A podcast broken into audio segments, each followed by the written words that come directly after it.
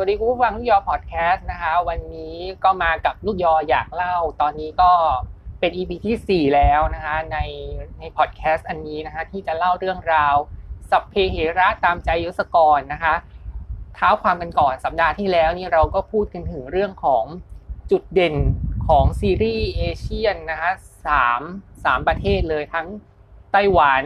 ญี่ปุ่นแล้วก็เกาหลีนะคะโดยเราก็ต้องมาเล่าสรุปกันอีกครั้งหนึ่งว่า ในแต่ละซีรีส์โดยเฉพาะซีรีส์ไต้หวันกับญี่ปุ่นเนี่ยเป็นยังไงเพราะว่าวันนี้เนี่ยในพอดแคสต์เนี่ยเราจะมาเจาะลึกกันถึงเรื่องของซีรีส์เกาหลีอีกทีหนึ่งแต่ว่าเราก็ต้องมาดูกันก่อนนะคะว่าซีรีส์ไต้หวันกับซีรีส์ญี่ปุ่นเนี่ยมันมีจุดเด่นความน่าสนใจที่ทำให้คนดูชื่นชอบในในในบริบทของประเทศนั้นๆ อย่างไรนะคะเริ่มจากไต้หวันกันก่อนนะฮะก็คือส่วนใหญ่แล้วเนื้อหาที่แบบว่าเรียกคนดูได้เรียกเรตติ้งได้เนี่ยก็จะเป็น เป็นประมาณอารมณ์แบบกุ๊กกิ๊กน่ารักตามแบบนิยายใกล้หวานหรือว่าแบบเรื่องที่สร้างมาจากการ์ตูนอย่างเรื่องเรื่อง F4 ที่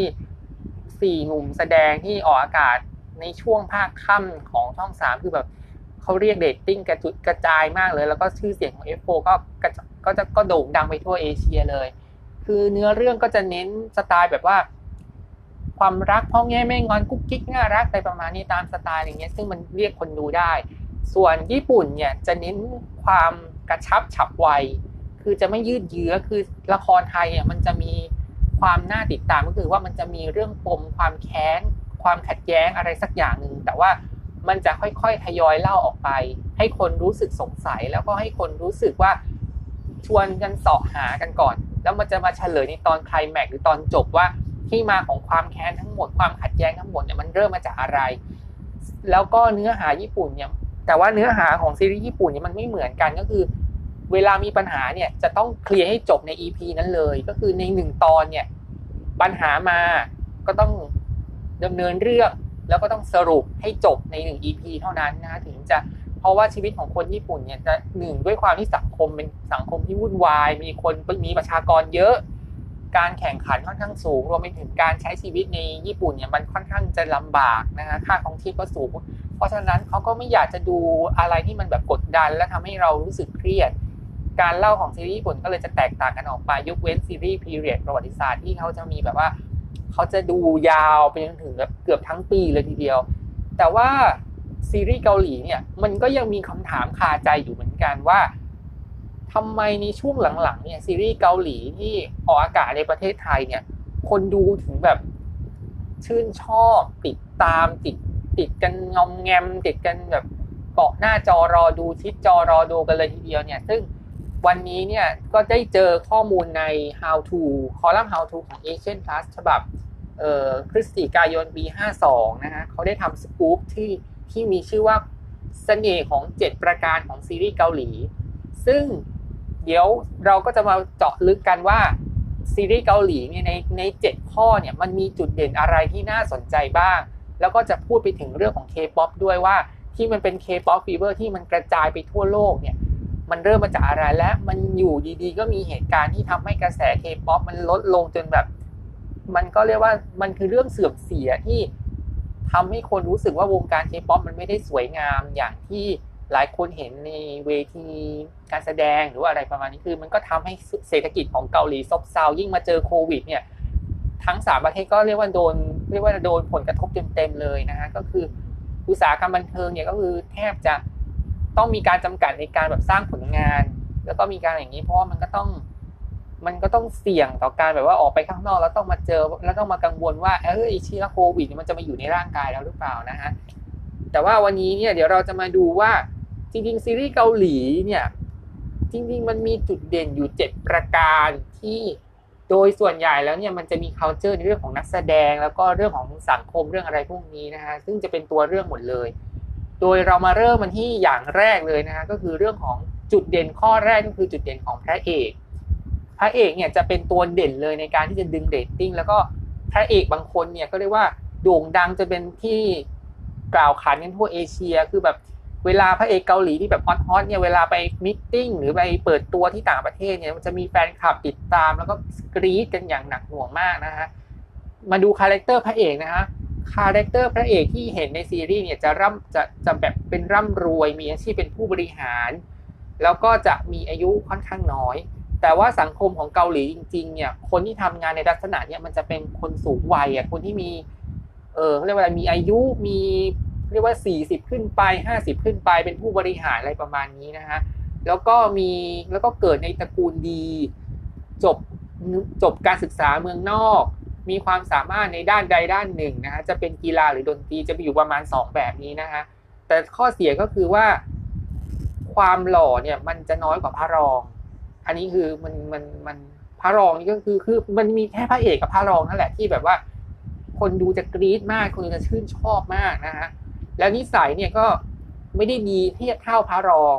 นะฮะหรืออีกหนึ่งอย่างก็คือมีคู่หมั้นหรือมีแฟนที่ที่กำลังคบอยู่แล้ว แต่สุดท้ายเนี่ยก็จะมีรักแท้จบอยู่ที่นางเอกนะฮะ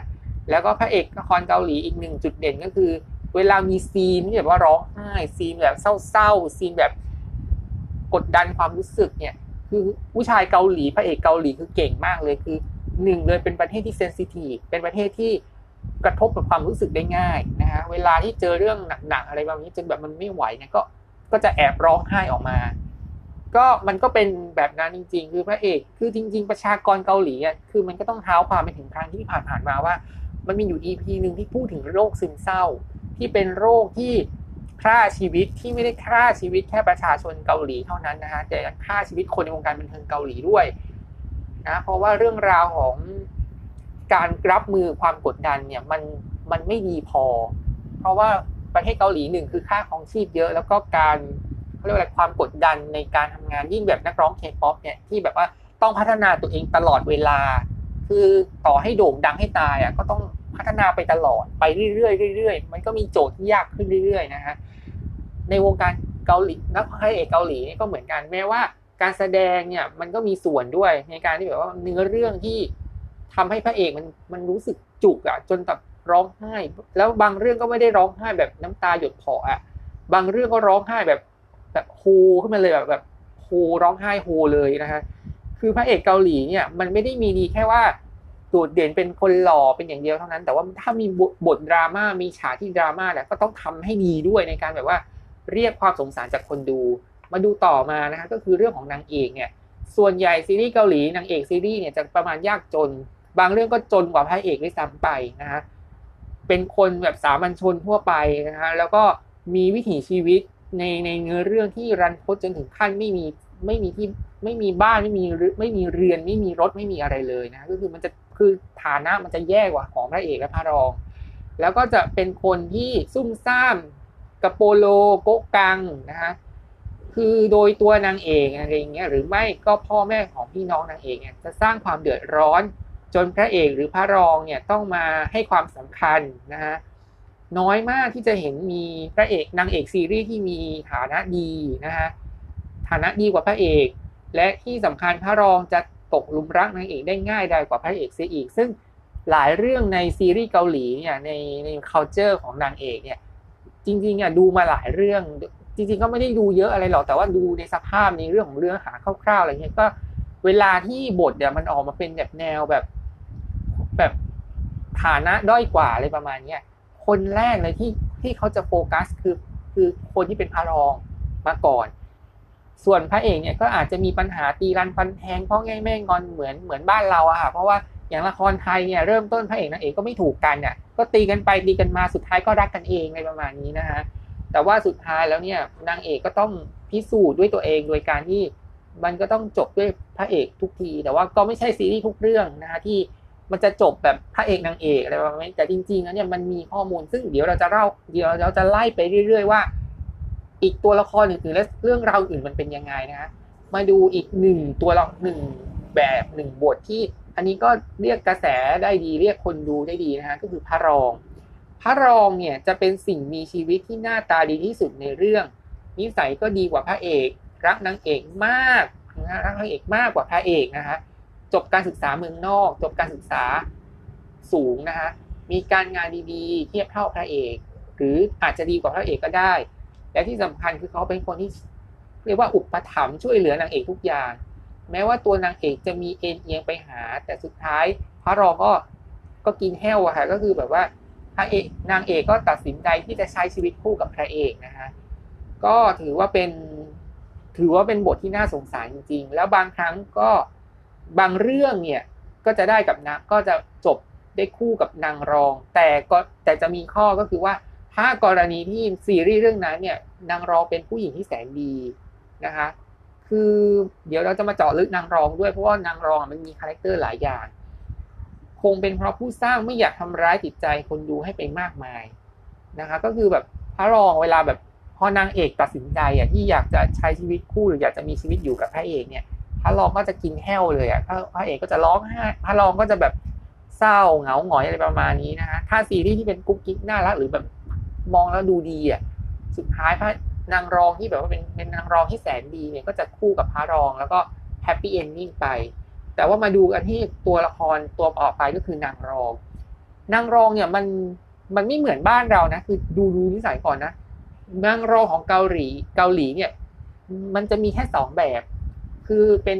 นางรองที่แสนดีกับนางรองที่เป็นตัวร้าย มันก็ต้องดูว่าในซีรีส์เรื่องนั้นมันมันมีเรื่องอะไร บางทีเนี่ยซีรีส์เกาหลีเนี่ยของนางรองเนี่ยมีทั้งตัวร้ายหรือตัวดีก็ได้อยู่ที่เรื่องมันเป็นยังไง แต่ว่าในเนื้อเรื่องเนี่ยนางรองจะสวยรวยกว่านางเอกชาติตระกูลก็ดี เรียกว่าเหมาะสมกับพระเอกทุกอย่าง อาจเป็นอดีตคนรัก คนรักหรืออดีตคู่มั่นของพระเอกและที่สำคัญ ฉลาดกว่านางเอกส่วนถ้าซีอันนี้จะเป็นซีรีส์แนวคุกกิ๊กน่ารักหรือแบบแนวแบบอารมณ์ดีอะไรประมาณนี้คือนางรองก็จะแบบ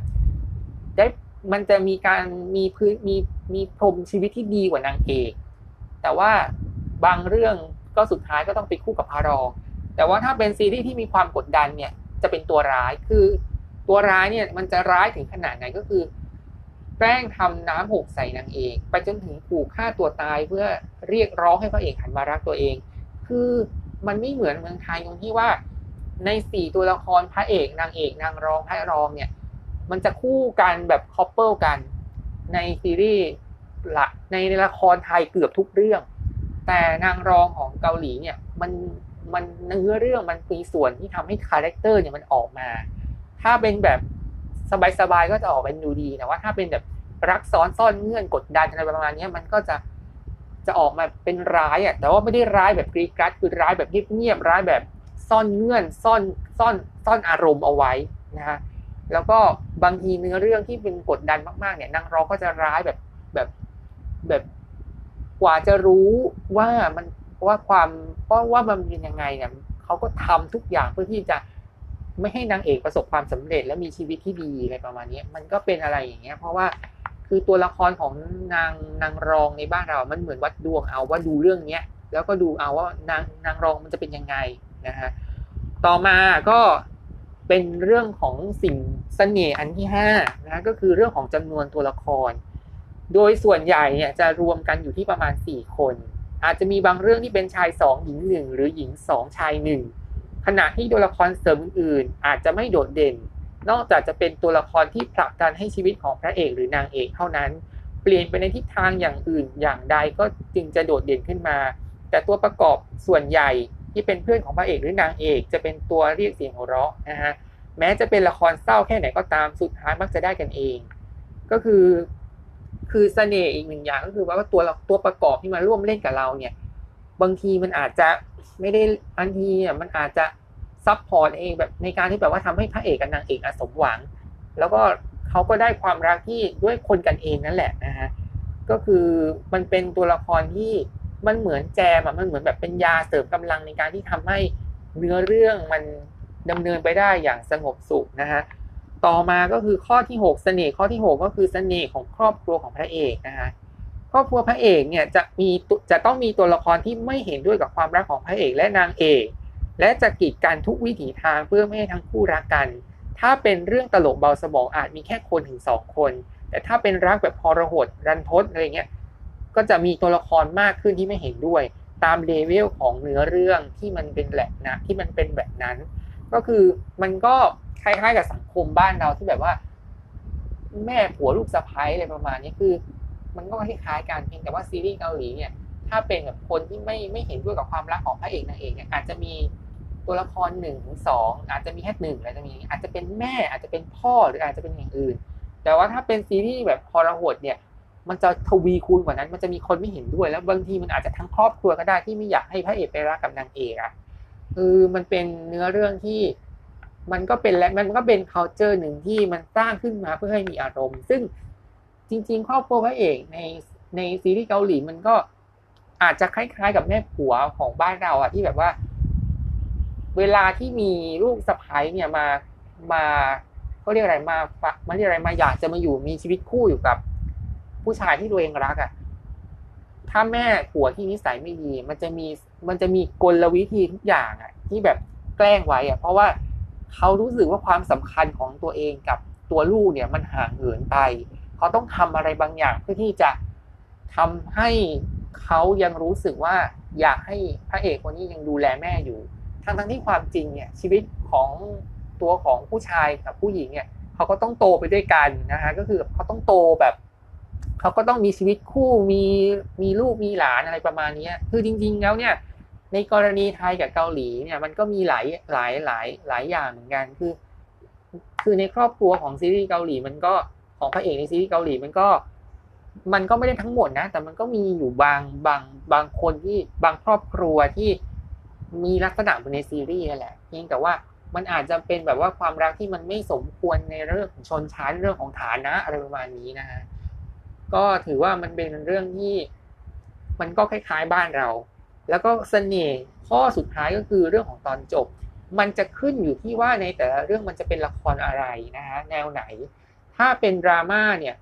มันจะต้องมีคนตาย จะเป็นพระเอกหรือนางเอกบางเรื่องก็ตายทั้งคู่นะฮะซึ่งมักจะมีน้อยมากที่มันจะไม่เหลืออีกฝ่ายใดฝ่ายหนึ่ง ซึ่งน้อยมากนะฮะที่เพราะมันจะไม่เหลืออีกฝ่ายหนึ่ง ไว้เจ็บปวดตามลำพัง และส่วนใหญ่ที่เขาตายเนี่ยจะตายด้วยโรคร้าย อาจจะเป็นโรคมะเร็ง ไม่ค่อยมีการตายจากอุบัติเหตุรถยนต์หรือไฟช็อตอะไรประมาณนี้นะฮะ ราะว่าเพราะว่าเหตุผลก็คือมันคงดูไม่ค่อยทรมานจิตใจเท่าไหร่เพราะเพราะปุ๊บปั๊บก็ตายประมาณนี้มัน คือคือซีรีส์เกาหลีในในแนวแบบแนวโรแมนติกรันทดอะไรอย่างเงี้ยเขาคงไม่ได้อยากตีเรื่องให้มันแบบว่า พอมันโดนอุบัติเหตุแล้วมันตายไปเลยอะคือมันต้องแบบค่อยๆมันค่อยๆกัดกินกืนเข้าไปจนกว่า มันจะมันจะเสียชีวิตกันแล้วมันก็จะดราม่าแบบโคตรเลยเว้ยนะฮะ แล้วก็ที่สำคัญไม่ว่าจะเกิดอะไรขึ้นก็จะรักษาไม่หาย เพราะงี้เลยส่วนใหญ่เนี่ยซีรีส์เกาหลีที่เป็นแนวนี้ที่แบบว่าพระเอกหรือนางเอกตายเนี่ยเขาจะเลือกเขาจะตีบทเลือกโรคมะเร็งซะส่วนใหญ่ เพราะโรคมะเร็งเป็นการรักษาให้หายที่ยากนะฮะจะให้เป็นเอสก็คงดูไม่ดีต่อพระเอกและนางเอกไม่เท่าไหร่นะฮะแล้วแต่แล้วต้องไปตายในที่ที่มีความหมายต่อคนทั้งคู่ ไม่ค่อยตายในโรงพยาบาลเท่าไหร่ก็คือ เวลาฉากสุดท้ายที่เขาตายจริง ๆ เนี่ยเขาก็จะต้องเขาก็อาจจะไปสถานที่หนึ่งเพื่อที่จะไปบอกรักครั้งสุดท้ายก่อนที่จะจากโลกนี้ไปอะไรประมาณนี้คือแบบ มันจะเป็นดราม่าที่มันเรียกว่าเรียกน้ำตาคนดูอะไรประมาณนี้ที่แบบมันมันแบบน้ำตามันยิ่งกว่าหยดพออะคือแบบน้ำตามันไหลแบบโคกอื้นสะอื้นเลยทีเดียว เรียกว่ามันก็เป็น culture ของซีรีส์เกาหลีที่เป็นแนวแบบรันทดนะแต่ถ้าเป็นเรื่องของ โรแมนติกกุ๊กกิ๊กเนี่ยก็มักจะจบ happy ending แม้ว่าครอบครัวของพระเอกจะถูกขัดขวางแค่ไหน แต่พอถึงตอนจบทีไร ทุกคนก็จะเห็นด้วยทุกที แต่ก็มีบ้างที่ต้องจากกันประมาณว่ามีคนใดคนหนึ่งต้องไปเรียนต่อต่างประเทศ หรืออาจเรียนต่อหรืออาจทำงาน หรือตามไปหาประสบการณ์ชีวิตแล้วก็กลับมาแต่งงานกัน แล้วซีรีส์บางเรื่องเนี่ยอาจมีความเข้าใจผิดก่อนถึงตอนจบ แล้วก็ต้องไปวิ่งตามหากันในสนามบินที่สำคัญเนี่ยไปทันทุกทีเลย และรู้เขาตอนเขาขนของขึ้นรถ หรือไม่ก็ถึงสนามบินแล้ว คนที่ตามไปทีหลังต้องไปทันก่อนขึ้นเครื่องเสมอเรียกว่าเรียกว่าเป็นเรื่องที่แบบต้องใช้สปิริตแรงกล้ามาก ๆ เลย เพราะว่าคือเรื่องกุ๊กกิ๊กเนี่ยมันจะจบ happy ending ได้อะแต่มันก็ไม่ใช่เรื่องง่ายนะ ที่จะจบแล้วแบบที่มันจะดูแล้วอะไรมันจะต้องมีความตื่น มันจะต้องมีความใส่อารมณ์ มันต้องมีความแบบลุ้นระทึกมีต้องแบบต้องเอาใจช่วยพระเอกหรือนางเอกที่แบบว่า ต้องไปให้ทันในประมาณนี้ซึ่ง เออในซีรีส์เนี่ยมันจะมีมีคนที่คือซีรีส์พระเอกนางเอกคือบางเรื่องอะพระเอกก็ต้องเรียกว่าต้องไปให้ทันกว่าที่นางเอกจะขึ้นเครื่องบิน บางเรื่องก็ก็ต้องไปให้ทันก่อนที่ เออนางเอกจะขึ้นเครื่อง ซึ่งขอขอพูดยกตัวอย่างอย่างเรื่องของ F4 F4 เนี่ยเวลาแบบจบภาคแรกเนี่ย ก็จะมีแนวๆประมาณแบบว่าพระเอกกับนางเอกอาจจะไม่ได้อยู่ด้วยกันใน part ในภาคหนึ่งเพราะว่าพระเอกจะต้องไปเรียนต่อต่างประเทศ แล้วก็พอ F4 2ในภาค2เนี่ยมันก็จะมีคือพระเอกความจำเสื่อมอะไรประมาณนี้ก็ต้องมีคน support ดูแลที่ไม่ใช่นางเอกอะก็คือจะมีคนดูแลให้แต่มันก็ไม่ได้ร้ายขนาดนั้น คือ มันจะมีคนที่ร้ายกว่ากว่านี้อีกอะไรประมาณนี้ก็คือแบบ นี่มันเป็นเสน่ห์เหมือนกัน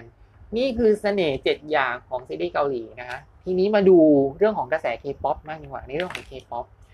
คือหลายคนเนี่ยจะแบบว่าพอกระแสเกาหลีมัน feverคือการพัฒนา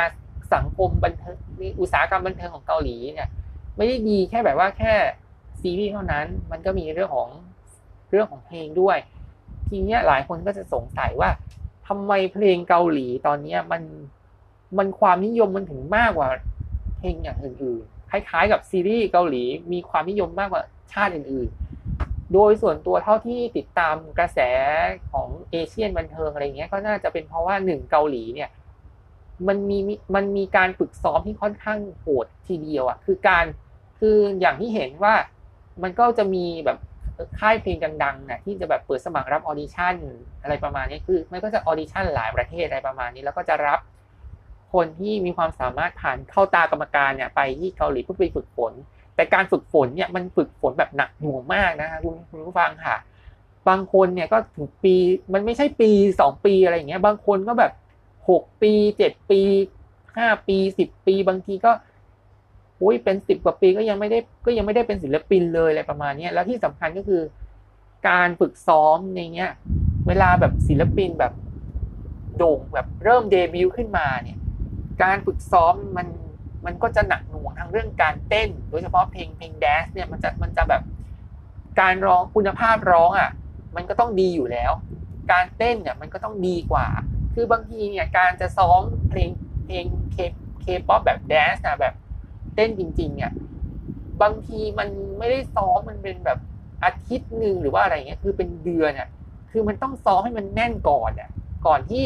จะออกสู่ผลงานแล้วก็ออกถ่ายทอด MV แล้ว MV ก็ไม่ใช่ว่าถ่ายแบบscene เดียวแล้วจบนะ คือบางเพลงอะถ่ายกัน scene เต้น scene เดียว scene ร้องอะไรเงี้ยแล้วก็มี scene แบบ part เนื้อเรื่องด้วย ซึ่งมันก็ต้องมีองค์ประกอบหลายอย่าง มันต้องมีทีมงานหลายคน คือในช่วงแรกๆเนี่ยในเรื่องของเคป๊อปเกาหลีเรื่องของงานเพลงเนี่ยอาจจะยังไม่ได้มีการตัดต่อที่เทพขนาดนั้น คือมันยังก็ยังเป็นแค่แบบว่ากระแสเท่านั้นแต่ว่า พอกระแสเกาหลีเนี่ยมันปีกลับมันมันกระจายรายได้กระจายชื่อเสียงไปเยอะขึ้นเนี่ยแล้วคนก็อยากจะติดตามในประมาณนี้การฝึกซ้อมอะมันจะหยุดอยู่กับที่ไม่ได้ มันก็ต้องฝึกซ้อมให้มันพัฒนาให้มันดีกว่าเดิมด้วยซ้ำอะคือศิลปินทุกวันนี้เนี่ยที่เติบโตได้ขึ้นมาเนี่ยส่วนหนึ่งก็มาจากการฝึกฝนที่อยู่ในตอนเป็นเด็กฝึกหัด แล้วพอมาเป็นเดบิวต์เป็นศิลปินก็ไม่ใช่ว่า มันจะสบายอย่างเดียว เพราะว่า มันก็ต้องฝึกมันก็ต้องพัฒนาไปเรื่อยๆนะอย่างขอยกตัวอย่างอย่าง 2PM ดีกว่าที่มีนิชคุณอย่างเงี้ยเริ่มต้นมาเนี่ย ก็ยังเต้นแบบ เต้นก็หนักอยู่แล้วอะคือแบบมันก็ฝึกซ้อมมาอย่างหนักอะไรประมาณเนี้ยแต่อยู่ดีๆ เนี่ย พอมันมีชื่อเสียงปั๊บเนี่ย คือจริงๆมันก็ต้องเท้าความก่อนว่า 2PM เนี่ยจุดเด่นอยู่อย่างหนึ่งของของวงนี้ก็คือเรื่องของการเต้นแบบที่ใช้ท่ายากอะ คือแบบตีลังกา ยกตัวยิมนาสติกอะไรประมาณนี้คือ ตอนที่ไปส่งตัวไปเรียนเนี่ยคือสมาชิกหลายคนก็แบบหดหูอะคือแบบท้อมาก ๆ เลยเพราะว่า 2PM อะภาพลักษณ์ทำไมแบบมันต้องแบบแข็งแรงอะไรขนาดนี้ ไม่ต่างมันมันมันมันต่างจาก 2AM คือคือ 2PM กับ 2AM มันมันเข้า K-pop พร้อมกัน แต่ว่า 2AM เนี่ยเขาจะเน้นการร้องเพลงที่เสียงร้อง แต่การของ 2PM เนี่ย มันจะเน้นแบบการ dance แต่การ dance ของ ของเกาหลีเนี่ยมันจะต้องหาจุดเด่นและหาจุดแปลกที่แบบว่า สามารถที่จะเรียกคนดูให้สนใจในเพลงของตัวเองได้อะไรประมาณนี้เพราะฉะนั้นเนี่ยในหลายในในในวงเกาหลีมันก็มีหลายวงอยู่เหมือนกัน เพราะฉะนั้นเนี่ย 2PM เนี่ยทางเดียวที่จะทำให้มันดีได้ก็คือแบบการที่ทำให้มันแบบประสบความสำเร็จอะมันก็คือการฝึกแบบยิมนาสติก การใช้ยิมนาสติก การใช้ตีลังกา การใช้เขาเรียกว่าอะไรอะ การใช้แบบที่ที่วงส่วนใหญ่ไม่ค่อยใช้กันอะ คือ คือการฝึกซ้อมของ 2PM มันไม่ใช่เรื่องง่ายนะคือ มันบางทีมันก็มีการบาดเจ็บเกิดขึ้นอะไรเงี้ยแล้วก็ถ่าย MV หนักหน่วงมากอะอย่างเพลงหลาย ๆ เพลงอะไรประมาณนี้ถ้าคุณติดตาม 2PM เนี่ยจะรู้เลยว่า ความสำเร็จที่เขาได้เนี่ย ส่วนหนึ่งไม่ใช่งานเพลงที่ดี มันมีการเต้นที่มันค่อนข้างจะเข้มงวด แล้วก็เข้มข้นจริง ๆ นะฮะจนกระทั่งมาถึงตอนนี้เนี่ย กระแสญี่ปุ่นกระแสโคเรียนเว็บมันก็ซบเซาไปรอบหนึ่ง ก็คือเรื่องของกรณีเดอะเบอร์นิซันนะฮะที่มีการเปิดโปงว่ามีไอดอลเกาหลีหลายหลายคนเลยที่มีส่วนร่วมในการแบบว่า ชักชวนให้ผู้หญิงเนี่ยเข้ามาอยู่ในธุรกิจค้าบริการค้าประเวณี ซึ่งอันนี้มันส่งผลกระทบทั้งแบบคือโดยตัวศิลปินเนี่ยเขาก็ต้องแสดงความรับผิดชอบโดยการว่าขอออกจากวงการบันเทิงแล้วก็ร่วมดำเนินเรียกว่าอะไรทำตามกระบวนการสอบสวนอย่างเรื่อยๆ อะไรประมาณเนี้ย แต่สิ่งที่ผลกระทบมันไม่ได้กระทบแค่แบบว่าคนต้องออกจากวงการเฟดตัวจากวงการในเรื่องในคนที่มีส่วนเกี่ยวข้องเท่านั้น มันส่งผลถึงตลาดหุ้นในเพลงเกาหลีเลย มันลดลงอย่างแบบน่าตกใจมาก เพราะว่าพอข่าวเช้าเรื่องนี้มันเกิดขึ้นมาเนี่ย มันก็เลยกลายเป็นว่า มันก็เลยกลายเป็นว่า ทุกคนก็จะทุกคนก็จะรู้สึกเลยว่า ไอวงการเพลงเกาหลีที่มันแบบที่เราหลงไหลเนี่ย มันมีเรื่องนี้ด้วยหรืออย่างเงี้ย คือแบบมันเป็นเรื่องที่สะเทือนใจมากๆ โดยเฉพาะแฟนคลับศิลปินที่ถูกกล่าวหา ซึ่งก็มีหลายคนอย่างซึงรี มี f p i l a n d อะไรก็มี Big Bang f p i l a n d CN Blue นะฮะแล้วก็ไฮไลท์อะไรอย่างเงี้ยคือสี่วงเนี่ย top คือแต่ละคนเนี่ยสี่แต่ละคนเนี่ยเป็นระดับเทพทั้งนั้นเลย Big Bang นี่แบบ go inter ไปไกลอะคือเส้นทางกำลังจะไปได้สวยก็อยู่ดีก็มีปัญหาสกัดดาวรุ่งก็คืออย่าง rapper T.O.P อะ rapper T.O.P เนี่ยก็ต้องไปบำบัดอาการเสพยา แล้วก็ซึงรีเนี่ยที่มีส่วนร่วมในการค้าประเวณีเนี่ยก็เรียกว่าต้องต้อง fade ตัวออกจากวงการ แล้วก็มีจงยอนจากเซียนรูที่เป็นหนึ่งในในในในกลุ่มแชทที่ไปค้าบริที่แบบว่าชักชวนไปดูคลิปของของการค้าประเวณี ก็ต้องลาออกจากวงการไฮไลท์ก็มีสมาชิกคนหนึ่งจะไม่ได้แล้วนะฮะเออขออภัยด้วย ก็เฟดตัวจากองค์การ แล้วก็ จงมูลอย่างซีเอ็นรูก็มีหนึ่งหนึ่งในแชทนั้นก็ขอแสดงความรับผิดชอบโดยการออกจากวงการเหมือนกัน แล้วก็มีอีกอย่างหนึ่งก็คือจองจุนยอง คือจำได้เลยว่าวันที่ข่าวออกมาเนี่ย นักข่าวเนี่ยไปกันแบบกันหน่ำเหมือนแบบเหมือนจะลุมประชาทันเขาสักอย่างหนึ่งอะ่ะเพราะว่ามันเป็นคดีที่โหดมาก แล้วเป็นคดีที่รุนแรงมาก จนแบบว่าเศรษฐกิจเกาหลีก็ซบเซาอะทั้งเศรษฐกิจบันเทิงอะ แล้วก็อาจจะผลมีผลกระทบถึงพ่อแม่ที่ เห็นลูกว่าอยากจะเข้าวงการเคป๊อปอะก็น่าจะมีส่วนห้ามอยู่พอสมควรในการที่แบบว่า มันไม่ใช่เส้นทางที่มันสวยหวานนะคือหนึ่งการต่อสู้ในเกาหลีเนี่ย ประชากรเนี่ย มันมันเป็นสังคมตะวันตกอะ่ะ มันปกครองโดยอเมริกา และอีกหนึ่งอย่างก็คือค่าครองชีพมันเยอะ และที่สำคัญก็คือคนเกาหลีส่วนใหญ่ก็เป็นโรคซึมเศร้า ถึงขั้นแบบว่ามี ไอดอลหลายคนเนี่ยฆ่าตัวตายแบบอย่างจงยอนชัยนี่อะไรเงี้ยซึ่งก็ชื่นชอบเขานะเขาเป็นคนที่มีเสน่ห์คนหนึ่งที่ติดตามงานชัยนี่แต่อยู่ดีๆเนี่ยเขาก็เป็นซึมเศร้าจนฆ่าตัวตายอะ่ะคือคือจำได้เลยว่า